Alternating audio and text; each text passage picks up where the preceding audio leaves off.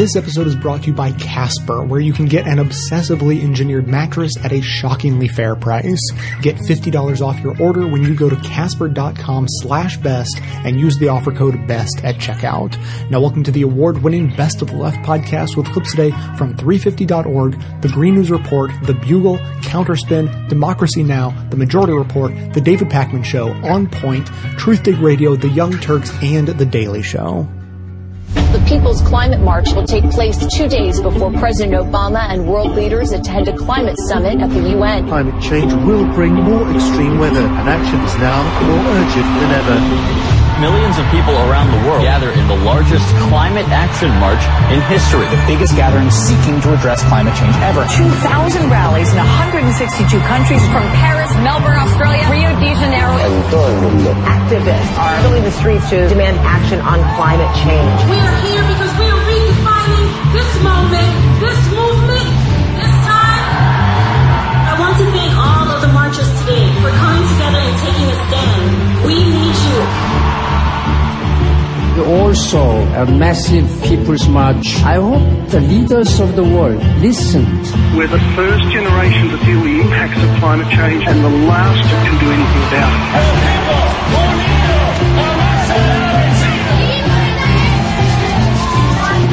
Time is running out. Don't give up the fight.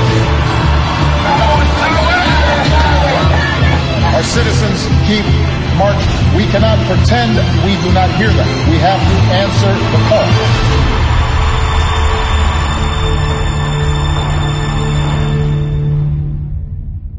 We're near the very front of the People's Climate March, and the sign behind me reads Front Lines of Crisis, Forefront of Change.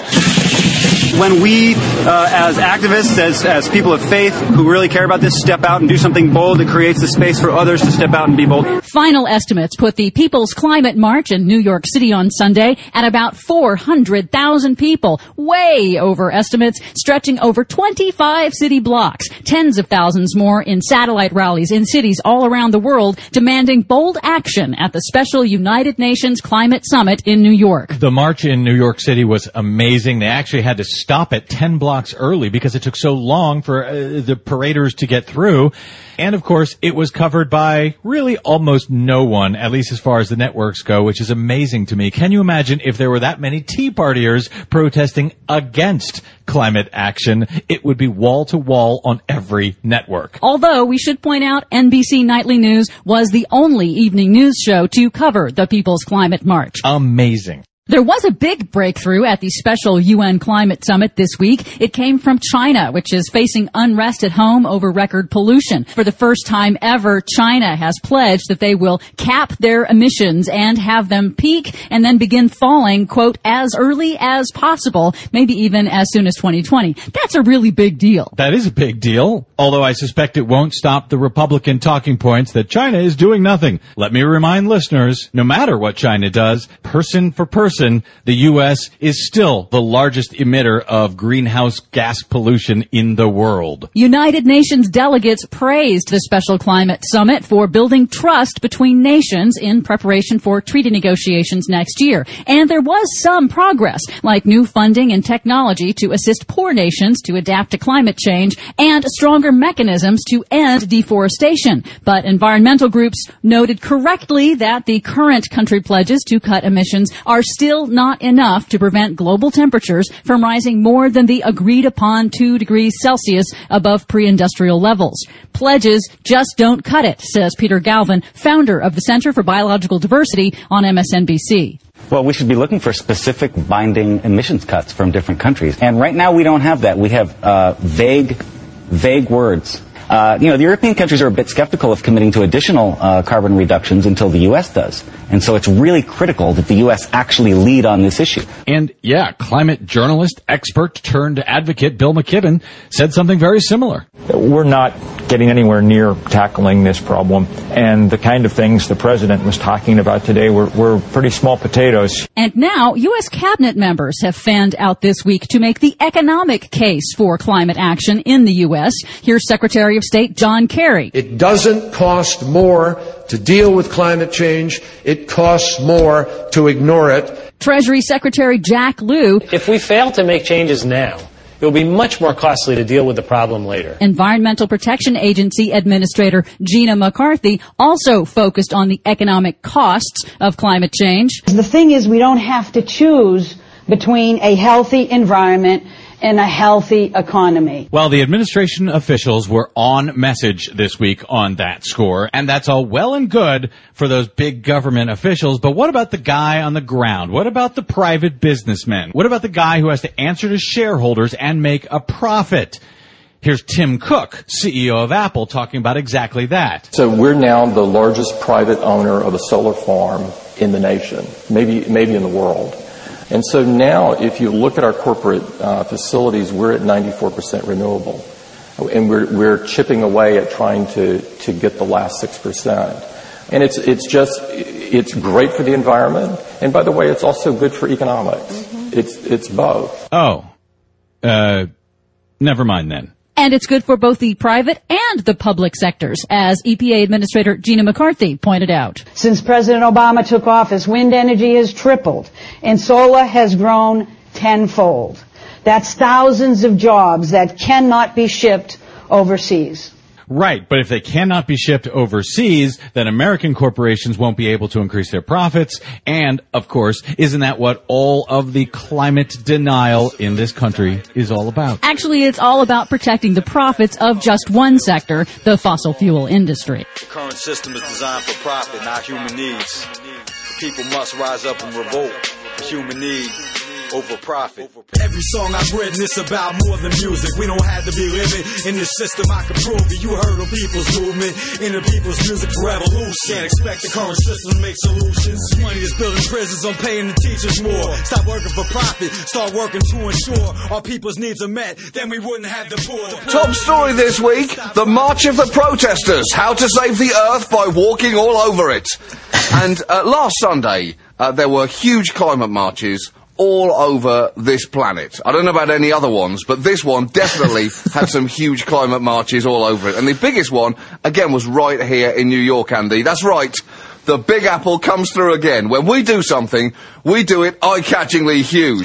Whether it's a slice of cheesecake or a climate change march, we will do it on a scale that will make you think, how is that even logistically possible? um, now, apparently around 300,000 people hit the streets of New York to try and focus the world's attention on global warming, which is interesting, Andy, were it not for the fact that every single day in this city there are 8 million people on the same streets trying to focus the world's attention on the fact that they're f***ing walking here! they're f***ing walking here! Can't you f***ing see I'm walking here? Was anyone And we're hold- doing that every day. Oh, was- We're doing that every day, Andy. Was anyone holding that up as a banner or not? Well, I think that's the next step, isn't it? Walk around with placards saying, I am walking here. And uh, Somebody get me a quaffy. And do you think it's worked? Because uh, I was reading about this and I came to the conclusion that um, the planet is, is, is one of those kind of things that's never fully appreciated until it's gone, uh, like uh, a parachute or uh, a justice system or a single scoop of ice cream or the concept of hope. You know, I, I, I really like the planet, John. So I was I was pleased that New York is uh, stepping up uh, stepping up to this plate. Well, the event's organisers here estimated the turnout was actually more than 300,000, making it the largest, or one of the largest, environmental related protests in the history of the US. And at one point in the early afternoon, the march apparently came to a complete halt. Uh, because the entire 2.2 mile route was full to capacity, meaning that at that point it wasn't so much a march anymore, it was a stand. it was the largest ever stand for climate change in US history. And it really was an incredible sight to see people so energised uh, over it. There was even a minute's noise at one point. Uh, but I can tell you who was not so keen on the whole thing, Andy. My dog. Um, she really was not sure what to think about the thousands of people who were suddenly outside where she lives, banging things, blowing things, and waving signs around. I think that when she sees a protest sign, she really just sees a criminal misuse of a stick. Uh, you can see, you can see in her eyes her thinking, take that placard off it, turn the pole sideways, and put it in your mouth. it's not rocket science, and it feels great. but also, Is it not true that when you got that dog, how, how old was she? She was just a couple of months old. She's three. Oh, oh, yeah, just a couple of months. And uh, did you not buy her as a, as a sort of welcome to the family present uh, a large number of shares in Exxon Mobil as well? So- I, d- I did. I did because, you know, it made sense. I was thinking about her future, Andy. I think the other thing that she was concerned about, uh, I think she probably agreed with almost everything the protesters were marching for. I just think there was undeniably a selfish part of her which very much resented the fact that it interrupted her regular routine of taking a quiet early morning dump in the park. and it threw her off for the rest That's of the right. day. I think, you know, it's thinking about long term rather than short term, but when the short term's that important, you can see why she was pissed. That's right. She had to change her emissions, and that's that's a, a strong message to take away. so it's, it's achieved some change, I guess. The language uh, used at the UN uh, uh, after the climate march has been strong, but of course the UN specialises in non-binding strong language, Andy. They've created some of the best sounding suggestions in human history.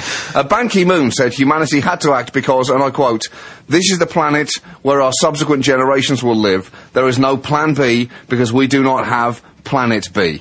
No plan B. Speak for yourself, Moon. That is nothing but a failure of imagination on your part. What about moon colonies? Floating ecodomes? Everyone living underground in warrens? I'm not saying any of those are plausible, Andy, but he didn't talk about plausible plan Bs. He just said plan Bs. Also, I'm going to call bullshit on it, John. But just in the same week, India has put a satellite into orbit around Mars, becoming the fourth nation to do so at a cost of just Yep. 45 million pounds. That is a bargain for a Mars trip. To put that in context, that is enough to pay the daily minimum wage to about round about 45 million Indians um, to only one day, so that makes it a bargain. Or to put it another way, it's the cost of a toilet seat in billionaire Mukesh Ambani's billion dollar house in Mumbai. Either way, a bargain. But this, John, is the first step to India setting up a colony on Mars. I kind of think they might have focused on other more important national problems, such as the inability of their batsmen to construct a proper test match innings. But anyway, let's not be judgmental.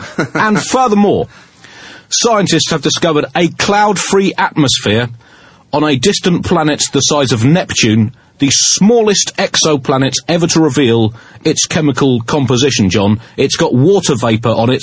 This suggests that we could live there. This is the get out of jail free card that Ban Ki-moon is so studiously ignoring. A new planet we can take over, currently designated HAT-P-11b. It's not a great name for a planet, but you know we could fund the whole expedition by selling the naming rights. Um, al- also, it's only 124 light years away. Now that's no biggie. I reckon light probably isn't as fast as it used to be. These things get old and out of shape. It's uh, about one quadrillion kilometres away. It's a bit of a hike, but they used to think it was a long way from London to Edinburgh, and now we are umbilically joined forever. Uh, and it's four times the width of our home world, which just to me makes it sound like four times as much room for parties. So this is the future, John. We have a plan B.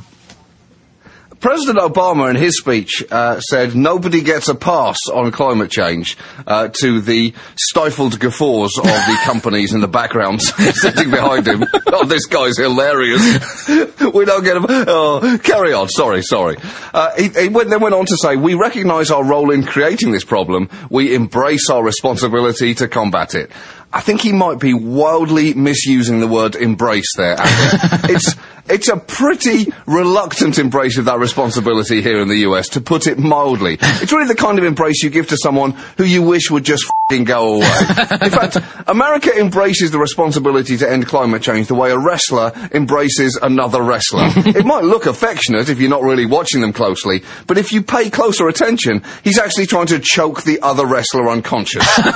And also, you know, it's all been arranged way in advance, so there's nothing you can do about the end result. Uh, this was the first world leaders meeting on climate change for five years since the 2009 meetings collapsed in what can only be described as hilarious political slapstick. Five years ago, no point rushing back into these things, and we had 120 different government leaders, each making a four-minute speech. I, for one, cannot wait for that DVD box set to come out. That is going to be absolutely unmissable. But of course, they were all overshadowed because one man who is not a government leader made a speech, and he is A, famous, and B, pretty. And that man, of course, was uh, Leonardo DiCaprio, um, who said this. He said, you can either make history or be vilified by it. A statement which I'm sure certain prominent 20th century European despots would strongly argue with, having proved that it is possible to both make history and be extremely vilified by it. Yeah, he spoke to the UN, Leonardo DiCaprio, sporting a beard. And you know an actor is serious, Andy, when they put their beards on. Facial hair obscuring an objectively perfect face is a clear request to be taken seriously. Leonardo DiCaprio is clearly saying, I know you cannot be trusted to focus on anything other than my boyish skin and chiseled charm. So I will temporarily cover that up with unkempt whiskers until you have listened to what I have to say, which you will, for you know what lies beneath these bristles. Respect my face, but do not be distracted by it. That's what he's saying, Andy. He, he, he addressed the delegates saying, I pretend for a living, but you do not. And I guess, I get what he's trying to say there, Andy, but I honestly don't think he's giving global politicians the performance jobs they deserve. Absolutely. They can put in some pretty self-serving performance skills once in a while. Um, he uh, he also said because the world's uh, scientific community has spoken, and they have given us our prognosis. If we do not act together, we will surely perish. Which does suggest that if we do act together, we will not perish, John. DiCaprio is offering us the immortality of his own youth. Yes. Yes. What a hero. Respect the beard, Respect it. He also said clean air and water and a livable climate are inalienable human rights. Mm-hmm. All right, Lenin, now try making a profit out of it. Not so easy. Petrol, whiskey, and summer holidays, also inali- inalienable human rights, much more lucrative. So you can see where the business priorities might lie.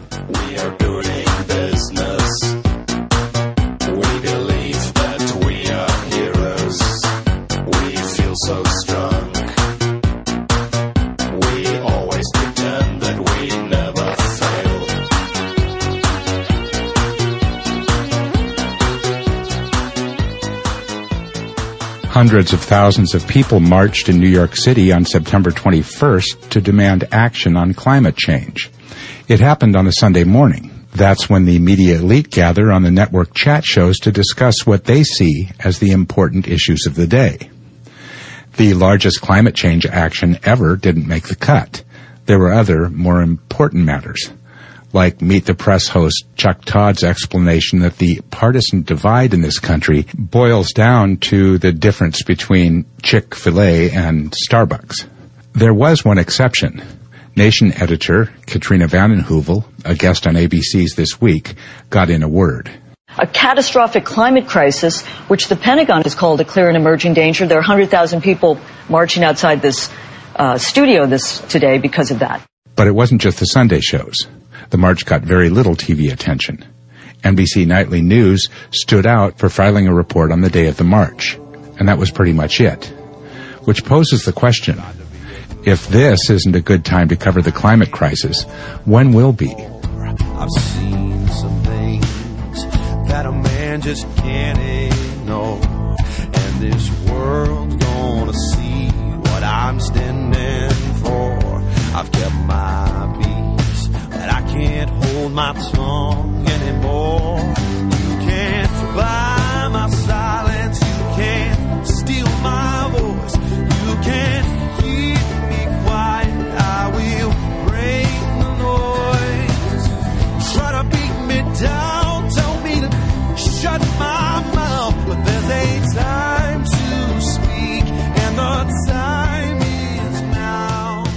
Organizers estimate some 400,000 people took part. Democracy Now! did this three hour broadcast from the historic march, from the launching point of the march. We're going to turn to highlights from that special. Just before the march began, I interviewed independent Senator Bernie Sanders of Vermont, who's considering a run for the White House in 2016.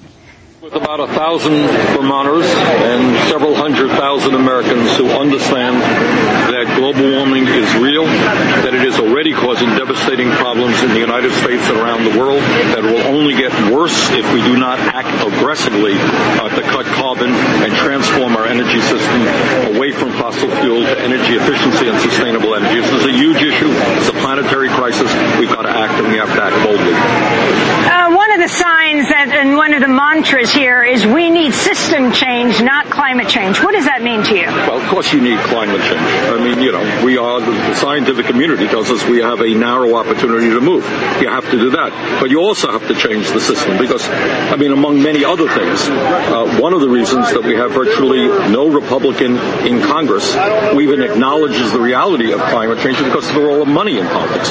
So we're not going to change politics in America unless we, you know, deal with the Koch brothers and the other billionaires who are now trying to buy elections. Uh, furthermore, if we live in a society which is based on simply uh, purchasing, purchasing, purchasing, consumerism, consumerism, consumering, more and more development without understanding sustainability, you have long-term problems.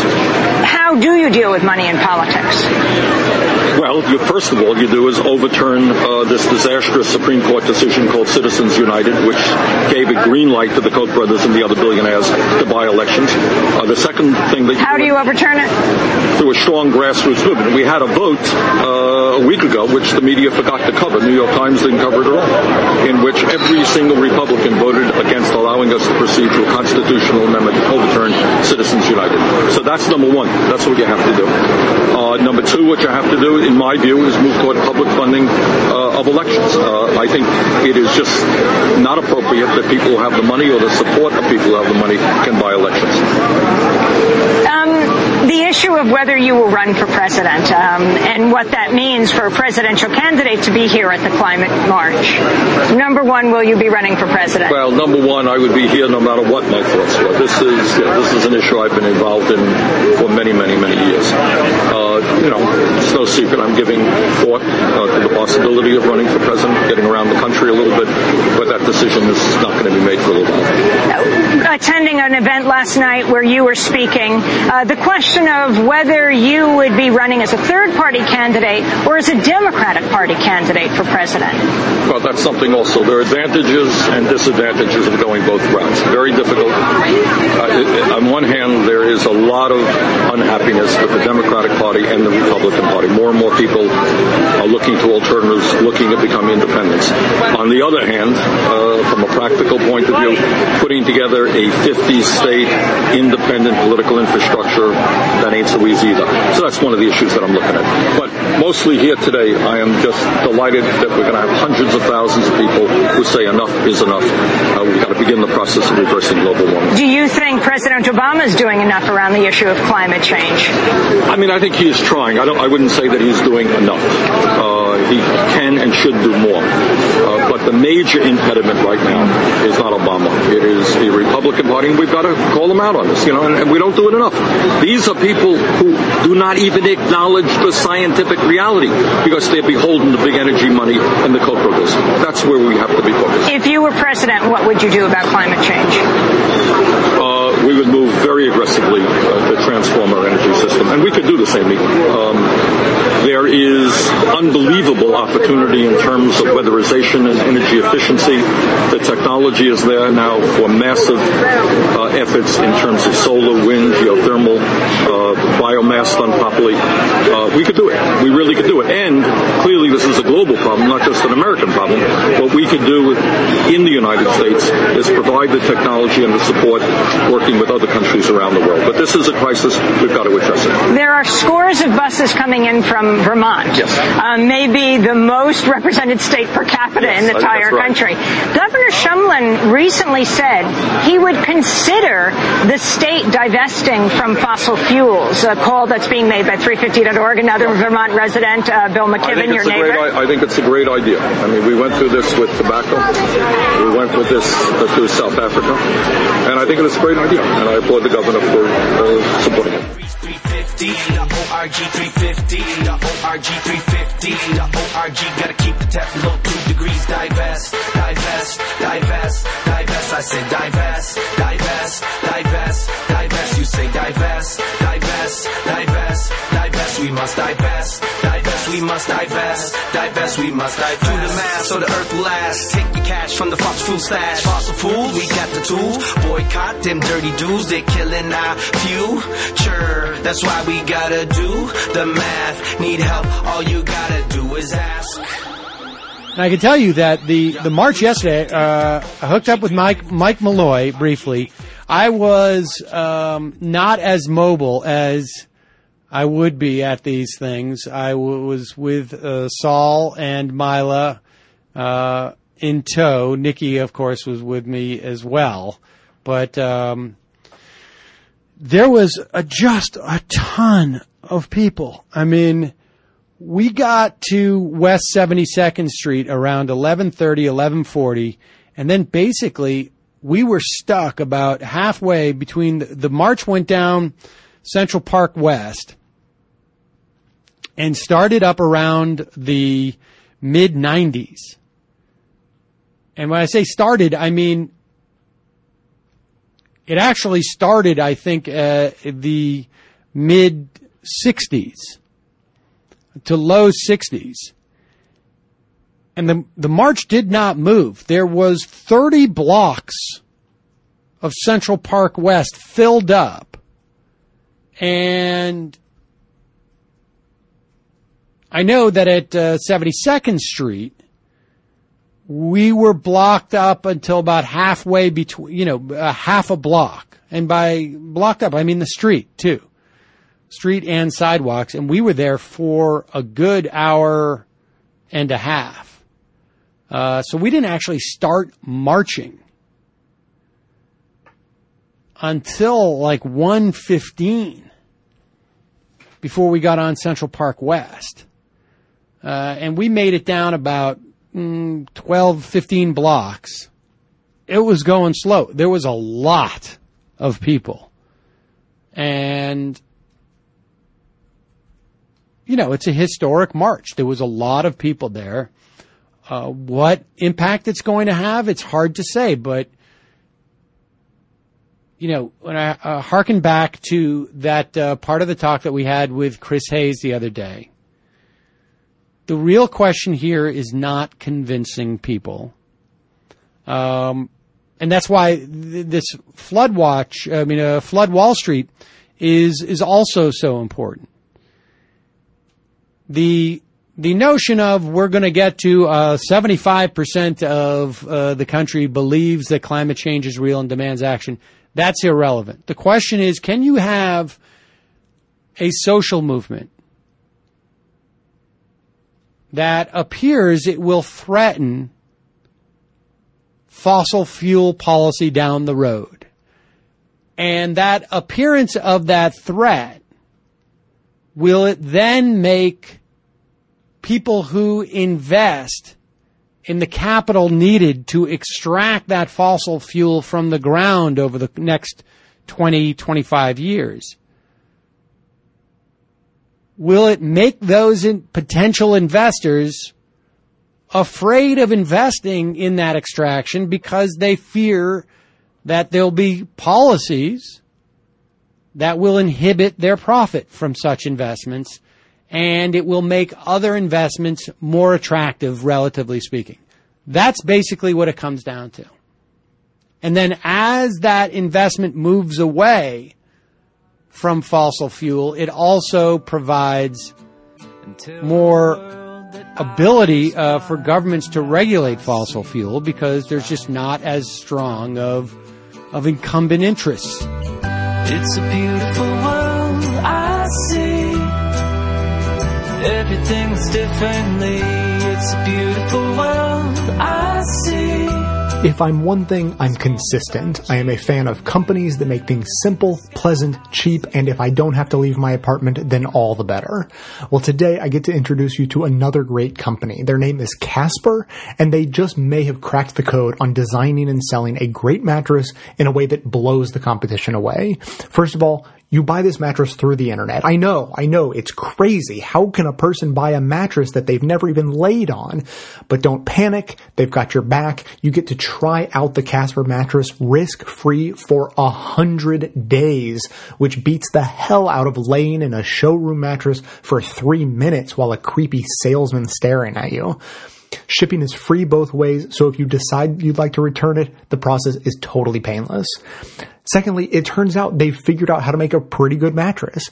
It's made of a combination of latex and memory foam, and it beats my old mattress without a question. I had a memory foam mattress before, so I really didn't expect that this one would be much better, but it appears they actually know what they're talking about. Now, besides getting to try a really great bed made in America for three whole months risk free, the other benefit of ordering your mattress online is that it is way cheaper than the industry average. No showroom markups or sales commissions, so you can get a twin size mattress for only $500 or a king size mattress for 950 with all of the other sizes priced in between. And if that's not good enough for you, you can get $50 off your order by going to casper.com slash best and then using the offer code BEST at checkout. That's casper.com slash best. Use the offer code BEST at checkout. You get $50 off your order and let them know that you're supporting this show at the same time. It's a beautiful see. Everything's differently. It's a beautiful world I see. Solar power is growing so fast that the traditional energy companies are doing everything they can to stop it. Solar power provides only 0.4% of all electricity in the U.S., but utilities are very worried about its growth. And as solar power technology continues to become less expensive and more efficient, tens of thousands of Americans continue to get the photovoltaic panels up on their roofs. They're generating their own power. And not only are many households purchasing less and less electricity, there are these deals that are established in many states that allow those with solar power who generate more power than they use to sell back their excess power to the grid. And this really has mainstream traditional utility companies upset. So utilities are now very aggressively pushing against those, um, uh, I forget the name of them. It's uh, net metering, net metering laws, which allow the resale of excess electricity back to the grid. Uh, they want utilities want to stop that, and uh, it's amazing because when we look at the fact that it's only 0.4 percent of all the power that's provided by solar energy, you would say, well, why is this that big of a deal? But when you look at the fact that rooftop solar generation has tripled since 2010, you see that this could very quickly grow exponentially. The photovoltaic panels get cheaper, the installations get cheaper, you're able to sell excess energy back, the panels themselves are more efficient. This does not bode well for the traditional get our energy from coal utilities, and they are activating Lewis against those who want to continue to further solar energy, which is a really, really good thing, obviously. They are going to try to halt progress in this country, and there are many places, yes, where you are able to sell your extra power back to the grid, but there are also places where you are being taxed extra for uh, having solar panels and for producing your own energy. Uh, it's a battle right now. Yeah, we've seen that in some countries where you actually have to pay a, a tax that will make up what is essentially not uh, uh, your your savings. You're almost making them up by having to pay a tax, and we, we're seeing this with trains. Uh, pressure from the automobile and the airline industry to to not have faster and faster trains in the U.S. I'm hopeful that, like with trains, that the solar power issue will eventually be won by those who are on the side of progress and technology rather than the side of maintaining uh, uh, uh, influence to prevent progress and keep dirty energy uh, the most prevalent. Cause you know we're making progress every day. In the most profound and yet subtle ways. The sleeping giant no longer slumbers. Humanity is finally awake. Oh, but it's not the end. It's not the end. We have not reached our final breath. There's a tremendous amount of frustration about why we seem so incapable of solving so many uh, uh, intransigent problems. And ultimately, you know, talk about it long enough and people start talking about the the enormous inf- influence of corporate power and politics and how that system has to change. What makes me hopeful about this moment is that it isn't just that there's you know big climate demonstrations that the environmental movement is growing.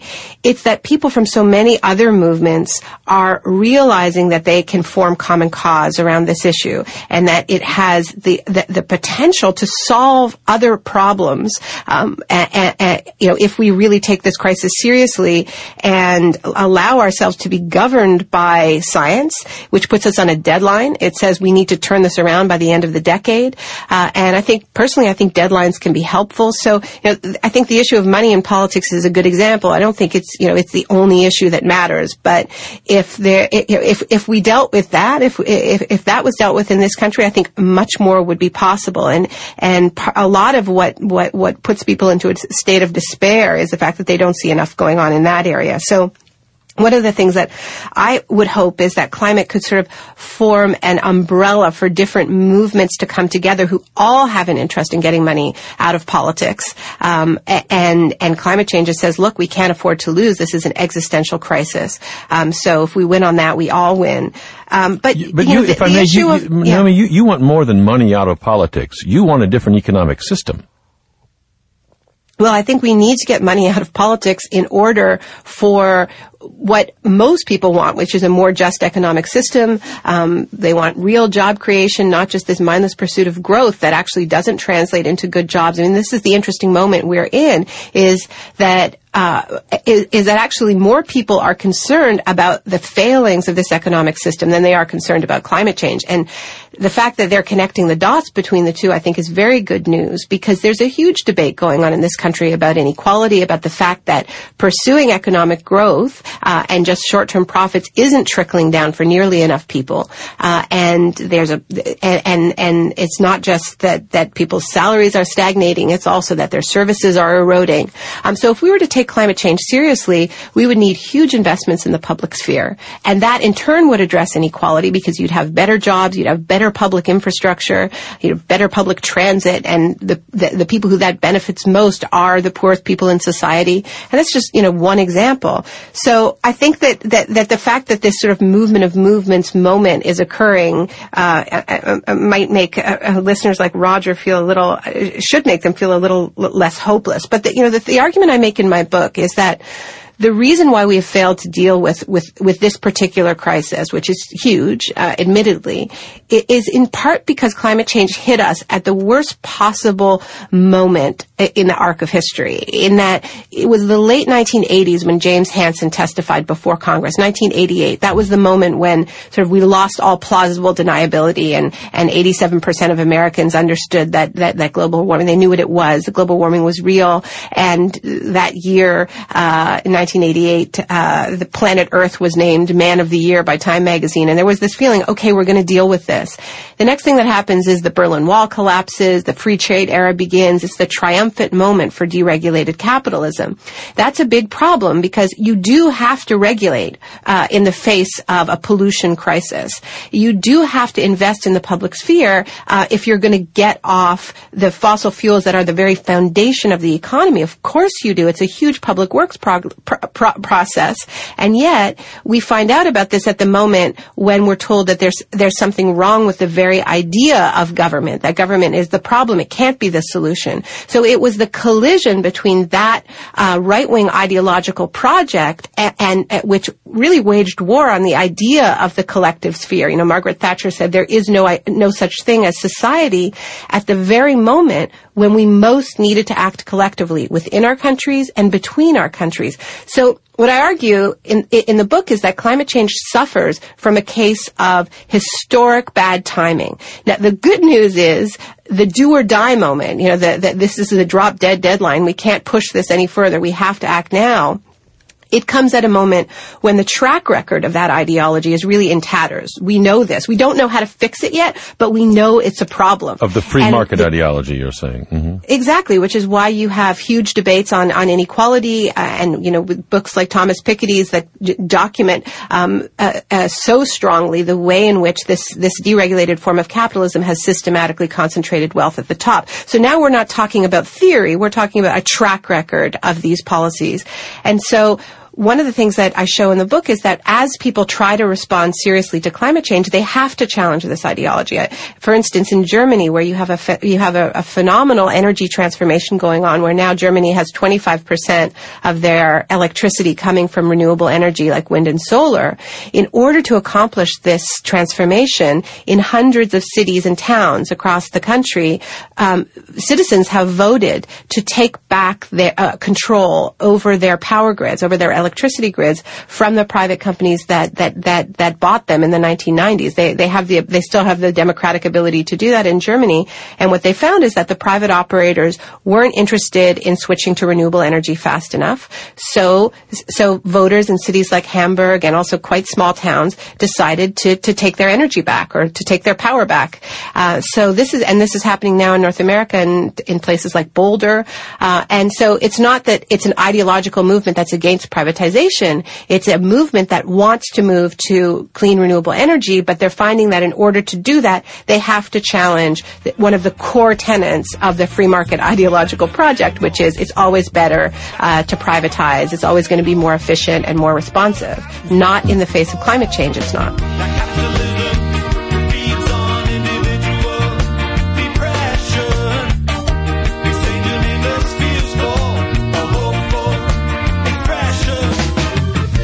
Here at Best of the Left, we know that it's not enough just to stay informed. You need to get active if you actually want to change the world for the better.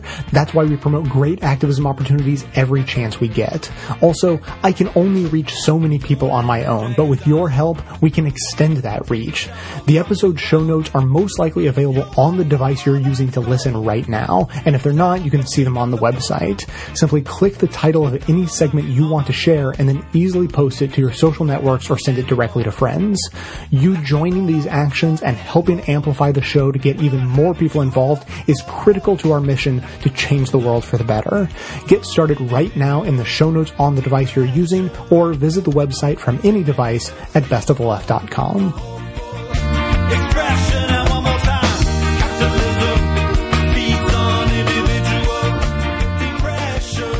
It's almost as if, in, in anticipation of your column, the president spoke to the United Nations and he said that climate change um, is the biggest threat facing the world beyond disease, and we've got this major Ebola outbreak that the WHO is telling us is a real problem, beyond terrorism.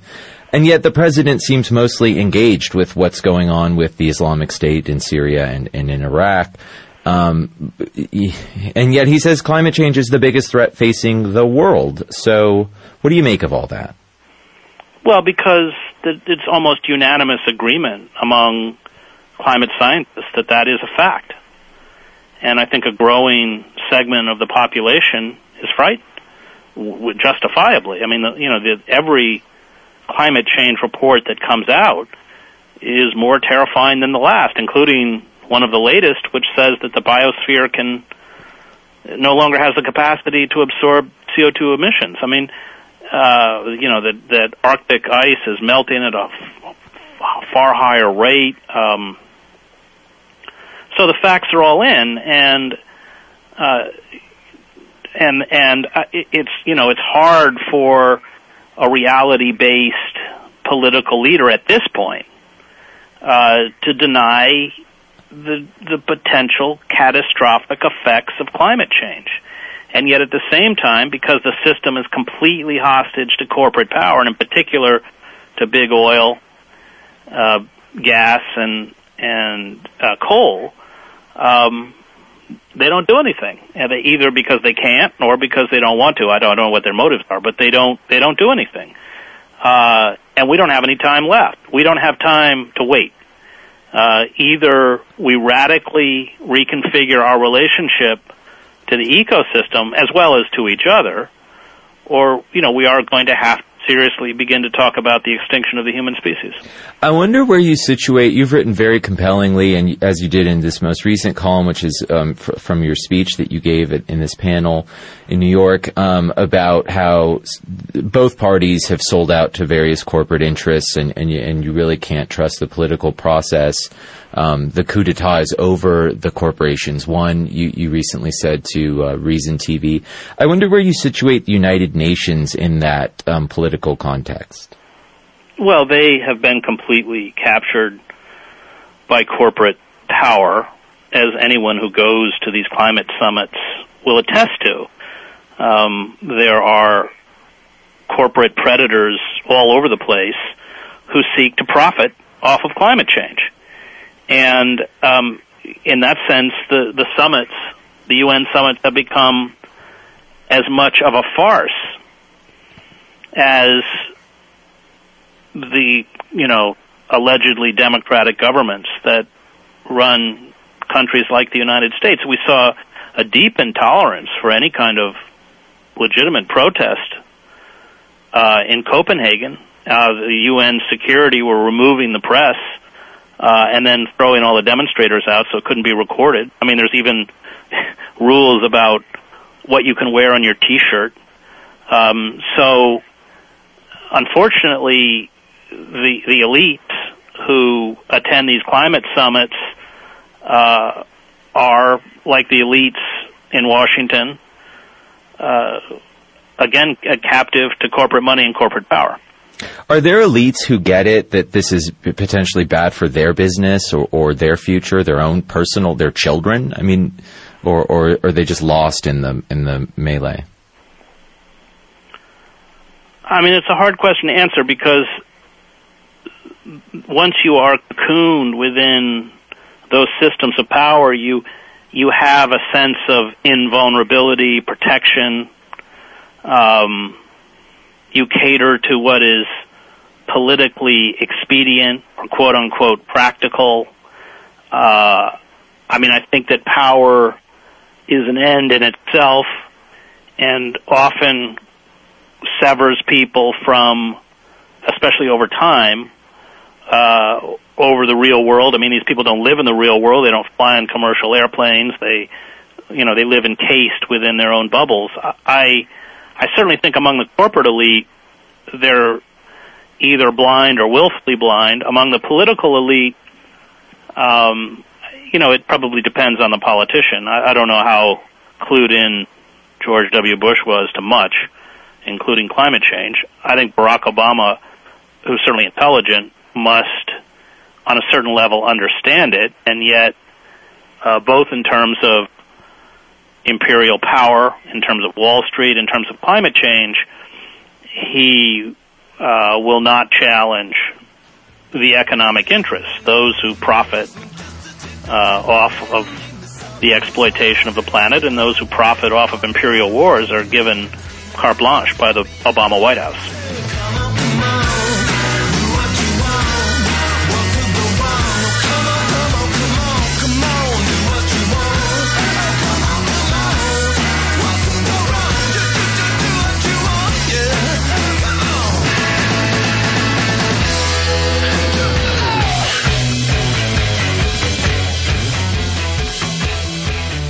So a new report out uh, about our atmosphere. Well, how are we doing? Let's find out. Atmospheric volumes of greenhouse gases hit a record in 2013 as carbon dioxide concentrations grew at the fastest rate since reliable global records began. Great! We're setting more records. The planet is literally melting. Okay. More details from Reuters. The volume of carbon dioxide, or CO2, the primary greenhouse gas, emitted by human activities was 396.0 parts per million in 2013. That 2.9 parts per million higher than in 2012.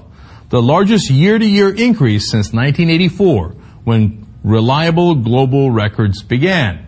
The planet is literally on fire. And here we are going to ISIS, squirrel.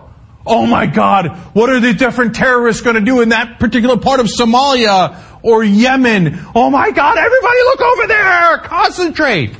Now, what happens when we do those wars? Well, the defense contractors get paid, the oil companies, when there's instability in the Middle East, oil prices go up, their uh, profits skyrocket, and the list goes on and on. Well, the, some of the same oil companies and other powerful companies that are invested in the status quo they don't want to talk about climate change because that hurts their bottom line. We'd have to regulate them and make sure that they did not put all this carbon dioxide in the air. So all of a sudden, we don't hear anything about that. right, one more conclusion from Michael Gerard, who is the WMO Secretary General here. He says, we know without any doubt that our climate is changing and our weather is becoming more extreme due to human activities such as the burning of fossil fuels. Now that is from the World Meteorological Organization. There is no dispute. As you see on your television sets panic over everything else in the world where people make money, right? There's no panic over this. What if ISIS takes over a little larger part of Iraq? What if the planet melts? What about that? What if the storms are more severe? All the weather patterns are more severe. What if the tides continue to rise? Those are not what ifs. We're in the middle of it happening. You want to yell at Obama for not reacting strongly enough to an emergency? It ain't ISIS. It's global warming. It's climate change. And it doesn't affect the small part of the Middle East where we get our oil from. It affects the whole planet. I got an idea. What if we just change this to this? There you go. Global warming jihad!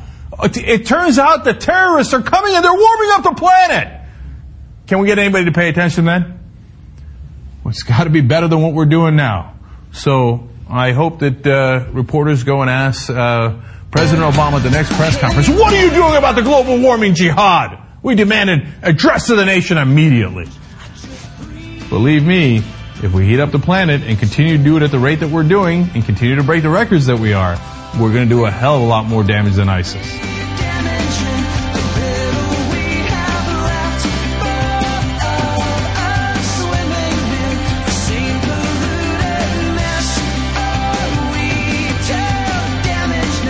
My goal with this show is to inform, inspire, and activate listeners to push for positive change. With the support of listeners, I've been able to expand what we do here and make the show better over time. And the only way to continue doing that, to grow and improve, is with your support. I don't need a giant pile of money to run this show. I just need a steady, dependable stream of 5 and $10 monthly donations from people like you. For signing up, you'll also get access to special bonus content, including some behind the scenes stuff and more of my commentaries. If you believe in the mission of this show as much as I do, please help it continue to grow and improve by becoming a member today. Details are on the membership page at bestoftheleft.com. Thanks so much for your support.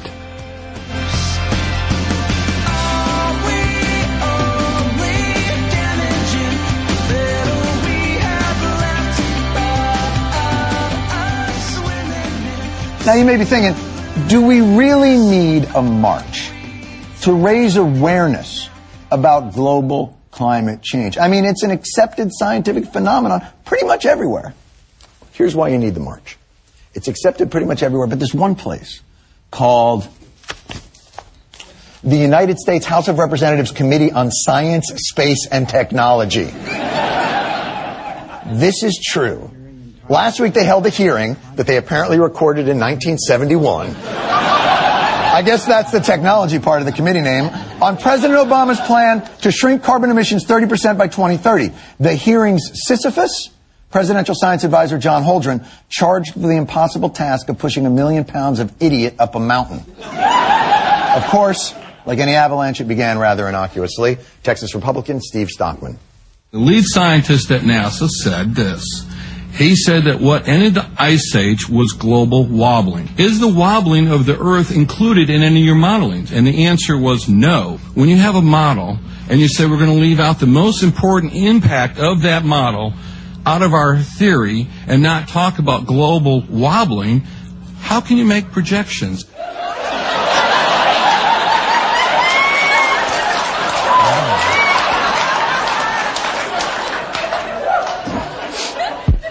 What's up, scientists? Global wobbling, bitches? he sees your so-called global warming and raises you a global wobbling. Explain that, Dr. Whitehouse. Global wobbling, which refers to changes in the Earth's tilt and orbit, takes place on characteristic timescales of 22,000 years, 44,000 years, and 100,000 years. It is very slow. Global wobbling is a tiny effect on the timescale of 100 years in which we try to run these models. I didn't know we'd be talking to an actual scientist. All right, Holdren, you aced the wobble warming. Riddle me this. At what point a level of CO2 does CO2 become damaging? At what level does it become harmful to human beings? Boom! How can CO2 levels be dangerous when I can still breathe? Vice Chairman Rohrabacher, I always enjoy my interactions with you.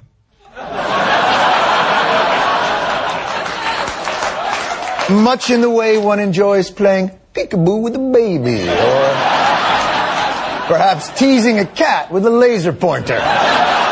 I have to say with respect, that's a red herring. We are not interested in carbon dioxide concentrations because of their direct effect on human health. We're interested in them because their effect of their effect on the world's climate. And climate change has So effects it's a red on human health. Well, then let me again, you again, why can we still breathe? That's what I'm asking. I mean, you can hear me, right? We're breathing. And it got more amazing as it went. Indiana's Larry Bucshon.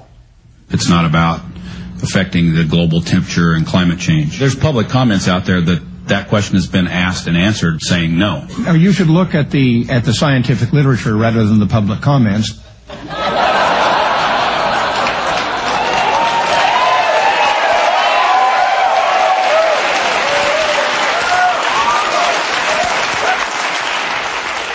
With all due respect, Representative Bucshon, I suggest you get the Journal of Applied Meteorology and Climatology as opposed to the YouTube comment feed of Obama Lies 1776. But here's where Bucshon gives away the game. Of all the climatologists whose career depends on the climate changing to keep themselves publishing articles, yes, I, I could read that, but I don't believe it. I do not believe the scientists because it is their profession, not their hobby. Well, since we're talking about the influence money might have on climate change opinion, it turns out Representative Bucshon's three biggest campaign donors are Murray Energy, Koch Enterprises, and Peabody Energy. And trust me, trust me, those three well-funded companies would love to disprove climate change to the satisfaction of the scientific community at large. So if scientists could be bought, these motherfuckers would have already made it rain in Nerd Town. Trust me. And again, I cannot stress this enough. This is the House of Representatives Committee on Science, Space, and Technology. How long will it take for the, for, for the uh, sea level to rise two feet? I mean, think about it. If your ice cube melts in your glass, it doesn't overflow. It's displacement. I mean, this is the things, some of the things that they're talking about mathematically and scientifically don't make sense. Are you kidding me? Are you kidding me? I don't even know. I, I don't even know what to do with that. How far back to the elementary school core curriculum do we have to go to get someone on the House Committee on Science, Space, and Technology caught up? Do we have to break out the paper mache and the baking soda so you can make a volcano? Is that what we have to do? Is that how basic the science class was when you went? Nah, I don't need to know this anymore. I mean, for God's sakes, look here, look here, here, here, look, look. Here's a glass of ice water. Hey, that ice isn't making the water overflow because it's already in the water. But imagine there's a whole bunch of other ice that's not in the water. It's on the land. You know, the part where the water isn't. And then when temperatures rise and the land ice melts enough to fall in, oh, it's everywhere! It's everywhere! Do you understand?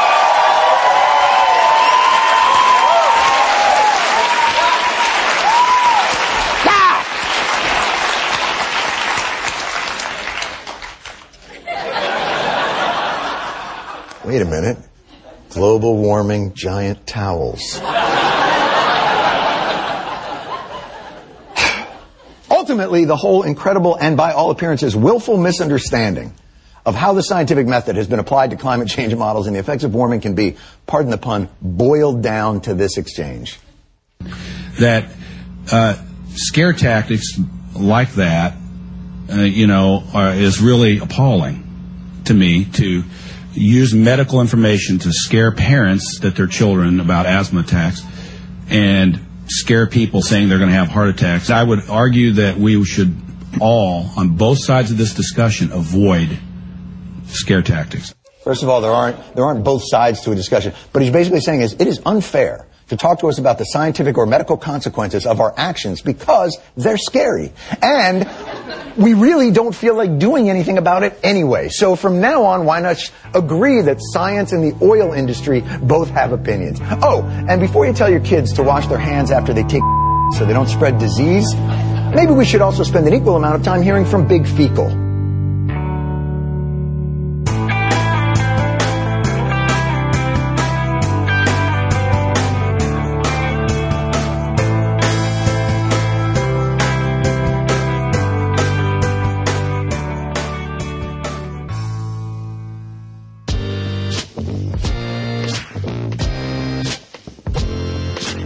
Quick trigger warning that the following 10 minutes or so of three different voicemails are all covering the topic of intimate partner violence, and a note that the third voicemailer didn't ask me to bleep their name or alter their voice, but I chose to do that for the sake of prudence.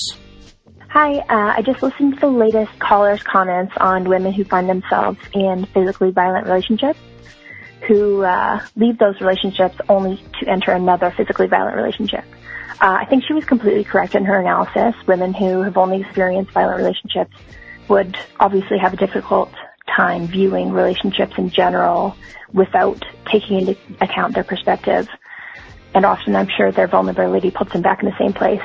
I just wanted to add um, the fact that men who are violent towards women uh, seek out that vulnerability. There was a couple studies that I read recently that I thought that were quite interesting and really related to this. Um, the first study um, I want to mention was discussed gait, which is the particular movement of a person, particularly walking. Um, it studied male students in university who watched females walk and then um, noted their likelihood of selecting a walker for various advances. So the women with slow, short strides were linked with vulnerability um, in their personalities, and the male students um, reported that they would be most likely to target them for inappropriate touching. Uh, the second study is about psychopathy and victim selection and the use of gait as a cue to vulnerability.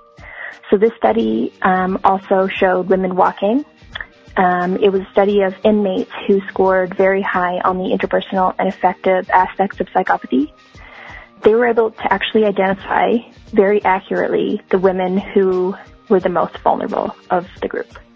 And they actually reported having heightened interest in these women. So while there's definitely a part that we need to acknowledge that like women are choosing kinds of partners that put them in the same situation of violence, we need to understand that men are targeting them as well. Thanks so much. Bye. Hi, Jay. This is Elka uh, in Fort Wayne. I'm gonna try to keep this in two minutes. I don't know if I can do it, but I'm gonna try. Um, this is a response to Tanya or Tanya um, in California who called about just with some additional thoughts about working with victims and survivors.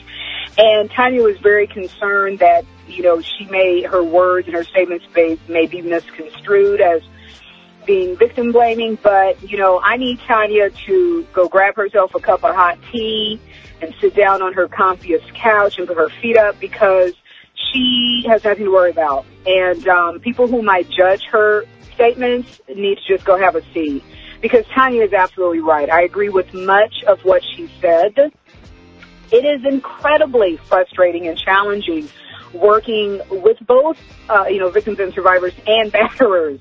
And it is incredibly frustrating and challenging seeing some of these people return after, you know, you thought you made some inroads, after you, you were getting somewhere, after you thought you saw a man really beginning to challenge his sexism and his misogyny and his male privilege and all of his beliefs around why he gets to control and batter and use violence against women and then to have him return, be court ordered again back into your program, you know, a year, or a couple years later, it is incredibly challenging. And same with victims and survivors. It's so disappointing and disheartening at times when here comes that same person that you had so much hope for. You know, here she comes again looking for, or he, looking for services because somehow they're back in a similar situation. But here's the thing, and, and I think I mentioned this in, in the first message that I left. If we put our time and energy into worrying about or trying to change, you know, the behaviors and the choices and actions of, of victims and survivors, you're, you're gonna, that, that's just, that's a, a, an empty road to go down. It's an empty road to go down because we can't change. We can change anyone's uh, actions or behaviors. All we can do as service providers is hope to get people to do to do two things. Okay, to look very deeply and begin to ex- externalize and examine their beliefs and their self-talk around issues, people, places, circumstances that keep them stuck and keep them from acting in their own best interest. Okay, that's that's the first thing, kind of in a nutshell. And then the second thing is, in terms of what service providers can do, is continue helping building your your curriculum, your focus, whatever service that you're delivering. Make sure that that service and that curriculum and that support is built around helping people, particularly victims and survivors. I'm speaking of helping them act, make the kinds of choices that will allow them to act in their own best interest. That is what it comes down to. It really is.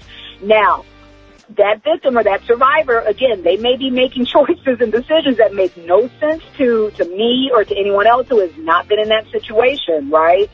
But again, if we focus on helping that person, meeting them where they are, and helping them begin to make the kinds of choices and decisions that will allow them to act in their own best interest, then what happens is, even if a victim or survivor stays in an abusive situation, she can at least, or he can at least begin keeping themselves safe. They can begin doing some safety planning.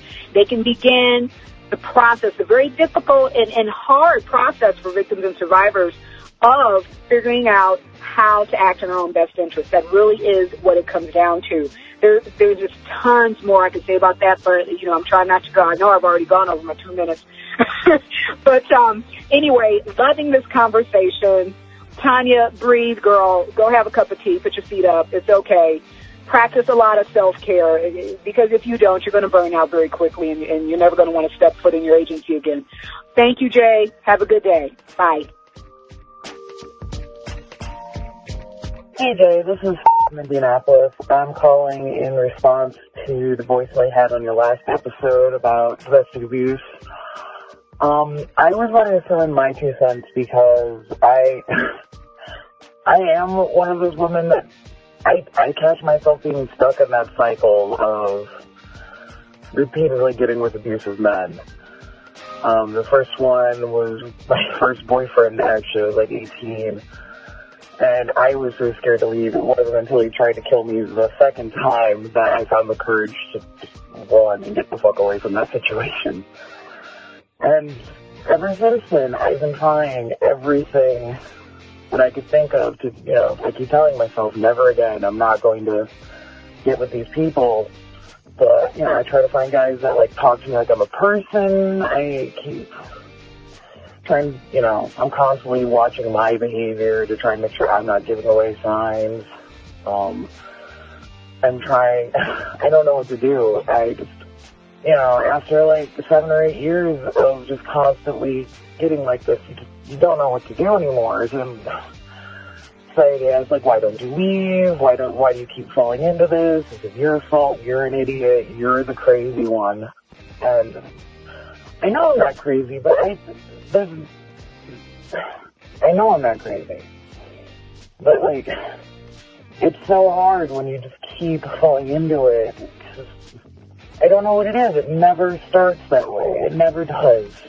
Like, even my last boyfriend, I, I had to break up with him. but he raped me, and I, I couldn't believe it. I was so blown away. Like, I even went out with on one last date with him afterwards because I kept trying to tell myself that that's not what happened. That you know, I can't, he couldn't do that to me. I I've been so careful, but that last date, I was so scared the whole time to tell him I couldn't stay with him because he's an abuser and this isn't safe for me.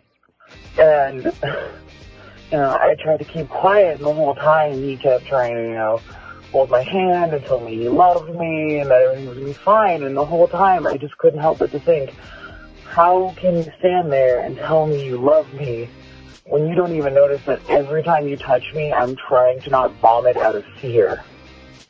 Just, I don't know what to do. And there's, I've looked trying to find papers and research. I've tried speaking with friends of mine. I've tried speaking with other people who've been through this, and we're just all at a loss because there's, there's no information. I'm I'm honestly at this point now where I'm just gonna stick to one night stands, and I'm debating on just wearing a niqab and wrapping my tits so I can walk around in public without men catcalling me and trying to grab me in public because it just drives me insane all the time. Like these guys don't realize that every time that they like grab me on the bus, that I'm probably gonna go home and have a night terror about you know past things because you've brought up so many issues. And I wish I was more insightful on what to do about the problem, but I don't know. I I just wish there wasn't such a stigma on talking about this kind of stuff.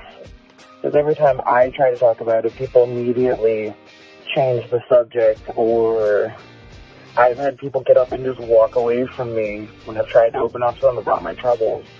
And I think it really just comes down to people need to start, at least from a place of compassion, if we're actually going to be able to handle this with any kind of humanity and dignity. So thanks for doing this kind of stuff on the show. It's, I think it's really important for people to hear this kind of stuff. Because a lot of people, I think, don't even realize what's going on to the person just sitting next to them. So, thanks.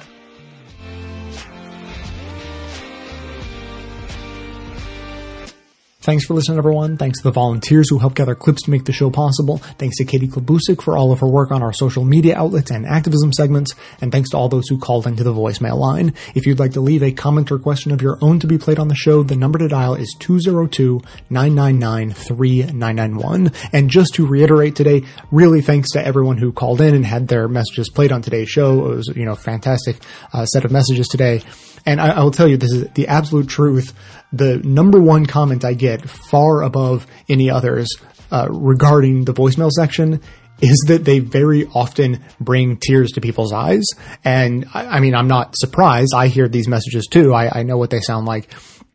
And, uh, but that says to me that there's something special going on here that I'm incredibly honored that people feel uh, sort of safe and willing to leave the types of messages that they leave on here and allow me to play on the show and, and share with all the listeners. I mean, the, the level of conversation and the intimacy that is involved is far beyond anything I ever conceived of when I thought to myself, Hey, why don't I create a voicemail line so people can ask questions or make comments? So yeah, just huge thanks to everyone who, who chimes in. It, it really makes for a special part of the show. Uh, now, I, I, don't have much to say in response to those messages. I, I feel totally unqualified to to chime in uh, too much on the topic. So, what I'll do instead is really, really awkwardly transition to just a minor announcement I have. Um, it, it's it's sort of a minor announcement, but it has international implications. So my announcement is that I have finally implemented a good idea that was first suggested years ago. You know, anyone who's listened to the show for a long time knows that when I hear a good idea, I, I, I just, I like to wait about two to four years and then I pounce on it. And uh, that good idea is that I have finally implemented links to the Amazon.com box on the website for the Canadian and UK Amazon stores. Uh, sorry if that was a little anticlimactic, but uh, Canadian listeners, UK listeners, and you know any any listeners who use the UK store, I know it's not just for the UK.